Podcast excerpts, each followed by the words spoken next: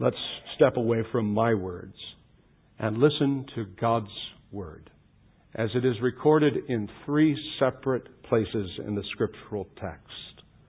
The first, Psalm 30.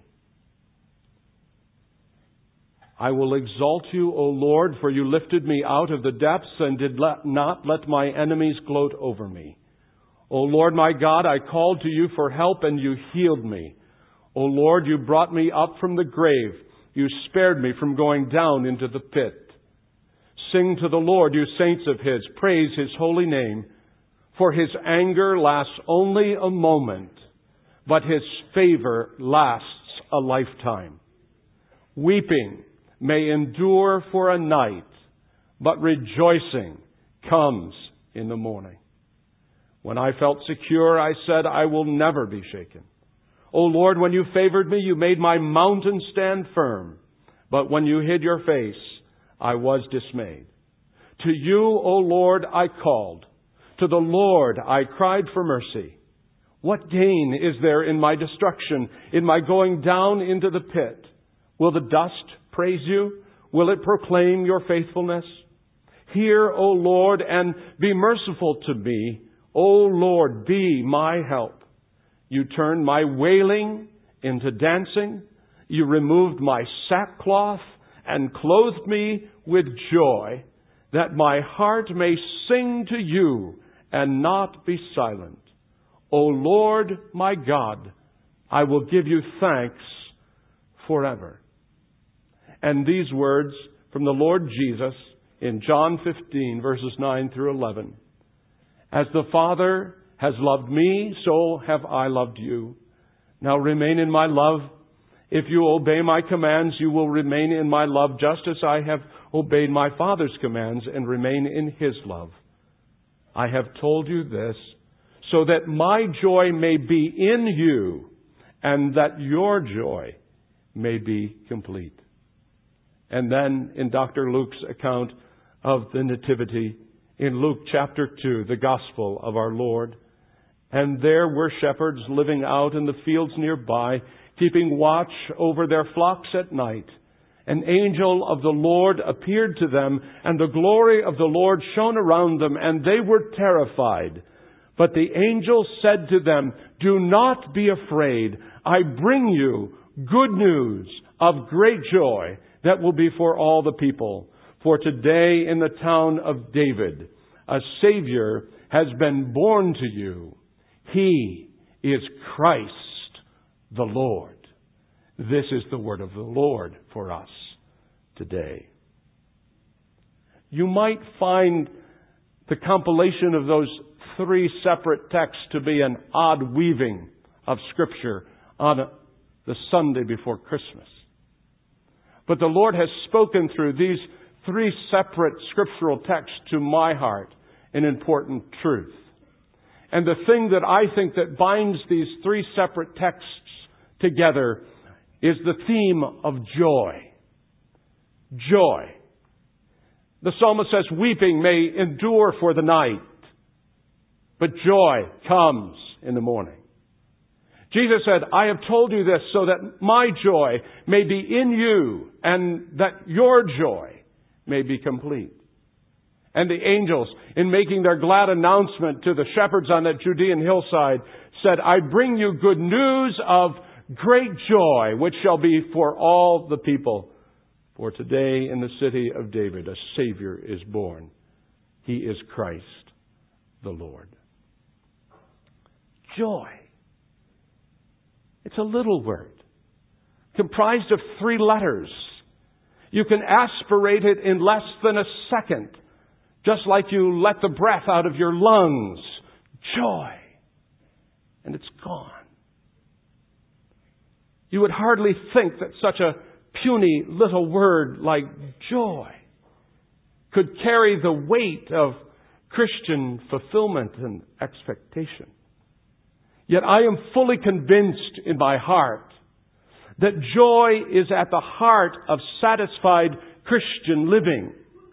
That joy is a part, it is the warp and woof of real, credible Christianity. The kind of Christian faith that glorifies God and shakes the world. One of my, my favorite Christian authors, C.S. Lewis, says about joy, joy, says Lewis, is the serious business of heaven. I like that. That means that that joy is something that you and I, as followers of Christ, need to think about. We need to take seriously that this is part of serious godliness in our journey here on earth.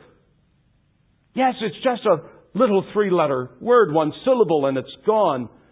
But I want to suggest to you this morning that in fact, this little word, joy, is indeed a huge word in the Christian faith. Joy is an enormous word. Joy is a noisy word. Joy is a big word. Joy is a great word. And for the next few moments, I want to make a case for joy. That joy is integral to our life as disciples of Jesus. But you must understand that when I talk about joy, when I speak of biblical joy, I'm not talking about a slap on the back and say, have a good day. I'm not talking about plastering a smile on your face or having a cheery disposition. I'm not talking about feeling upbeat for an hour or two.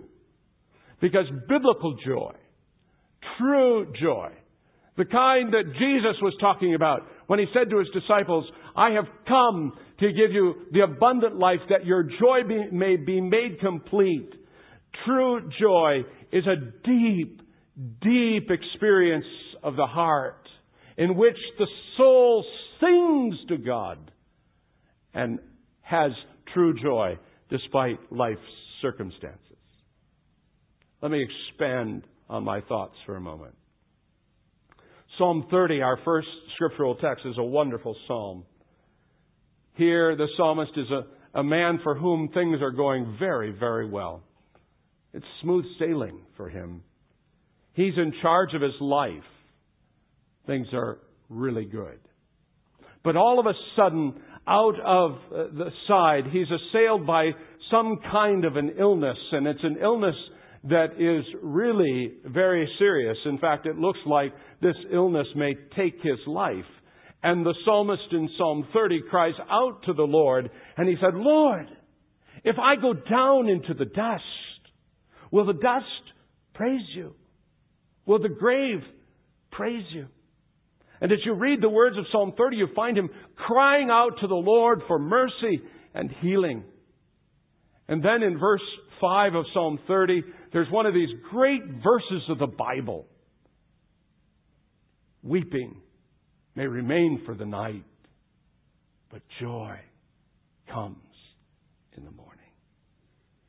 Friends, that's a verse that you should, should type out and stick on your refrigerator or your bathroom mirror. It's one of those verses that you should commit to memory. Weeping may remain for the night, but joy comes in the morning. As I scan this audience this morning, and take no offense, will you? But as I scan this audience this morning, there's enough gray hair here this morning to make me know that there's some people who have spent a night or two weeping through the night. I don't know what has been the source of your weeping.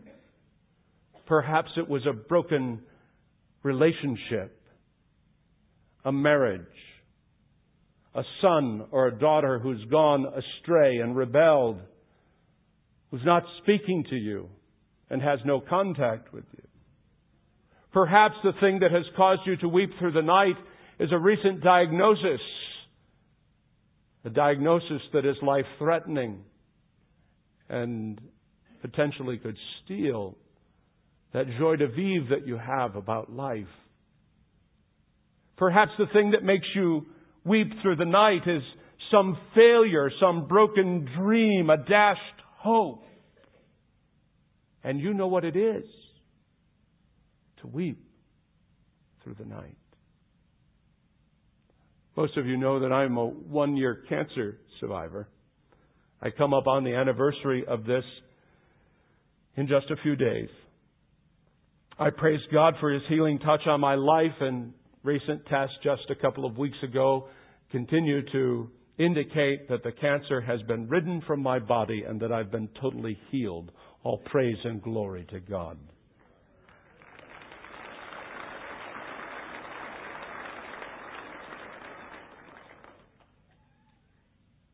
But I'll tell you that there were some nights last year prior to my surgery, after the initial diagnosis, even my wife didn't know it. But I wept many a night, not knowing what the future would hold, not knowing what might lie ahead. And during those dark days, I clung to this promise. Weeping may remain for a night, but joy comes in the morning. I know the reality of what the psalmist is saying. I know the reality of the gospel when Jesus tells us in, in scripture that weeping, crying, mourning does not write the final page of our life script that that which causes weeping is not the last act in our autobiographies. Because the truth of Scripture is this, and I cling to it. I fasten myself to this anchor today, that weeping may remain for a night, but hallelujah, joy cometh in the morning. Now what you need to understand is that biblical joy is not like earthly joy. In fact, the Hebrew word for joy is the word rina. Scott, you just finished Hebrew, so check me on this. It, and I see uh, Gus up there who's studying ancient languages. Check me on this, you Hebrew scholars. Rina is not a very good translation in, for the word joy, or joy is not a very good translation for the word rina. Rina doesn't mean that I and Jesus are out in the corner having some warm fuzzies together. That's not what Rina is about. What the word in this passage, weeping may remain for the night, but joy comes in the morning, that's the word Rina. And the, to translate it, joy is really a wimpy translation. What Rina means is not joy. But Rina means Joy! Uh, rina is a vigorous word. Rina is a powerful word. Rina is a loud word. Rina is a word that makes you want to throw a party and annoy the daylights out of your neighbors. Rina is, oh, I, I gotta do this. Rina is taking the mallets that God puts in your hand and bang the cymbal. Weeping may remain for the night, but rina, joy, loud, vigorous hope comes in the morning. Rina is hitting the drums with great rhythm and volume. Rina is vigorous. Rina means I once was dead, but now I am alive. Rina means I once was lost, but now I'm found. Rina means I once was blind, but now I see. Rina is the kind of word that makes you want to, I bet you don't even think I can do it, but I'm going, makes you want to jump and kick your heels. Rina is a word that makes you want to take your hallelujah hanky out of your pocket and start waving it around and saying, weeping may remain for the night, but joy, joy, joy cometh in the morning. Hallelujah. Praise His name. I'm wondering if Alliance Christians even know what Rina is about. We need a little Pentecostalism around here. We need some people who will hoot and holler a little bit and will say, glory to God. The joy of the Lord is my strength. Hallelujah. Praise His name. We've gotten so comfortable We've gotten so proper. We're afraid to let loose with a loud shout of Rinna. Rinna allows you to remember that the last script of our life is not a diagnosis for cancer. Rina allows you to stare in the face of disappointment and know that even though you lost your job last week and you feel like your hopes have been dashed, that the Lord still gives you joy.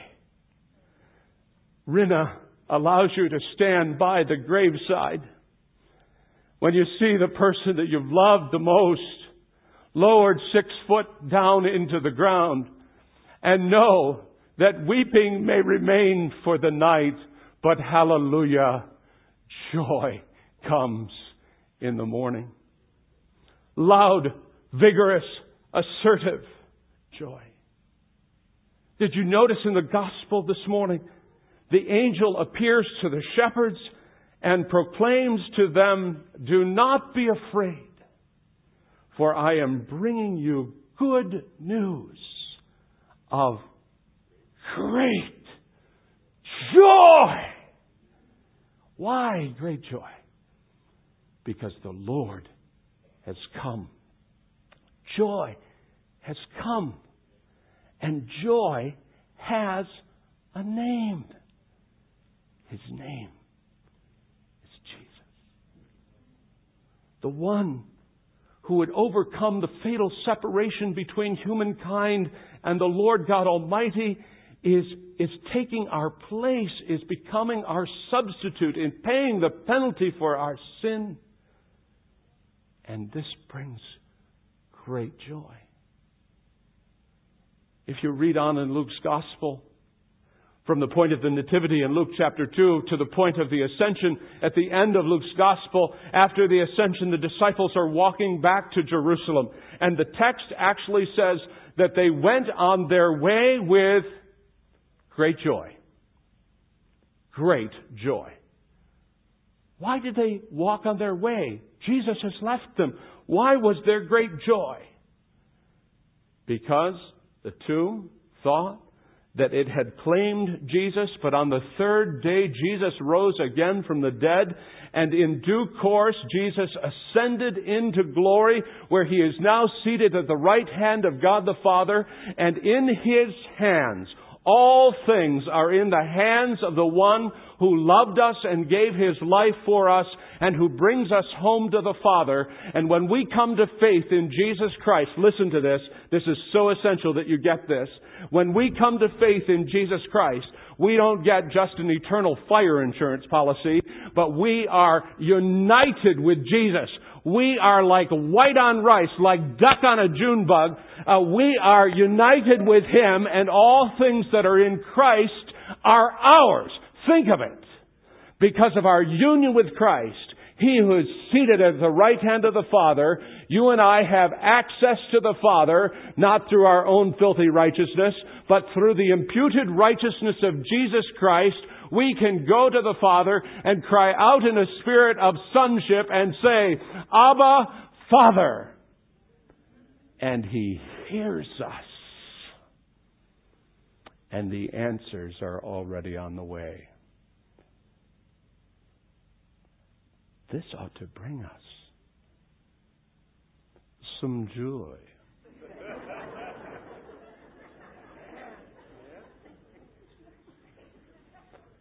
No. If you let this deep theological truth settle in, it ought to bring you joy. Weeping may remain for the night, but joy comes in the morning. Jesus said, I've said these things to you so that my joy my joy, the Lord's joy, may be in you, and that your joy may be made complete. Think about that. Jesus says, I've said these things to you, that my joy may be in you, and that your joy be, may be made complete. That is to say, Jesus said, He's saying to you today by His Holy Spirit, here you go. Here's my joy. It's yours. It's yours. It's yours. Take it. Trust it. Believe in it. It's joy. It doesn't matter what's going on in your life. It doesn't matter about that diagnosis. It doesn't matter about that divorce proceeding. It does not matter about that broken relationship. It does not matter about that despicable circumstance. It does not matter that there's gas seeping up over there on head drive. Because weeping may remain for the night, but hallelujah, Rina, joy comes in the morning. Friends, that ought to bring us to our knees rejoicing because His joy is in us. And if you look at the larger context of John 15, which we don't have time to do today, it starts out with Jesus' instructions on the vine and the branches, and He said, You are the branch. I'm the vine, you are the branch. And if you remain in me, and I in you, you will bear much fruit. And Paul says in Galatians chapter 5 that the fruit, as the vine and the branch coincide and are united to one another, that there are certain fruit that are born in that. What are the fruit? Love. What's the second? Joy! Joy! You have joy! Not because everything's going well. Not because there aren't problems. Not because you haven't just laid to rest your dear loved one. You have joy because God is on the throne and His joy is being made complete in you on this earthbound journey. Lewis was absolutely right. Joy is the serious business of heaven. But not only that, we have a responsibility to be spreaders of this joy. It's not good enough to just sense it and to celebrate it. But if you are to be a, uh, an obedient Christian, a joyful Christian, you need to spread this joy to others. You need to take this joy to the streets.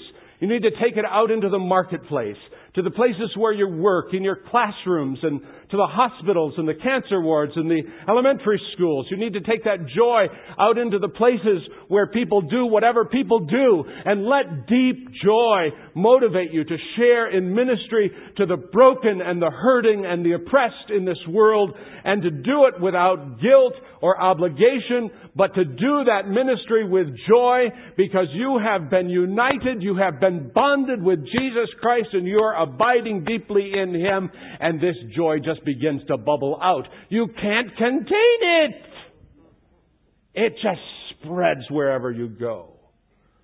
And as you continue to walk this journey, you are filled with what the Bible says in, is unspeakable joy and full of glory.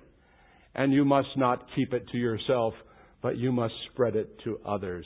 And this is the gift that we can give to our community and the world this Christmas. That as we go out of these doors, we let them in on a great secret. Not that joy has come, but joy has come. And joy has a name. His name is Jesus. Help us, O oh God, even as we go out these doors this morning, to be spreaders of joy, to take the joy that you've placed in our hearts and lives. Lord, there are so many things in this world today that are sources of stealing our joy, taking away peace and contentment. But today, Lord, we want to be joyful Christians, despite life's circumstance. Lord, we want, we want to take this joy to our spouses. We want to take this joy to our, our co-workers. We want to take this joy to our children. We want to take this joy to our community. We understand that the call on our life is to be a spreader of this joy to spread the joy of Jesus. Emmanuel, God with us. So, Lord, help us to be joy givers. this Christmas, despite what we're facing. And may your joy, oh God, unrestrained, powerful, huge, aggressive, vigorous, loud, sometimes annoying, may that joy be our strength. We pray in Jesus' name.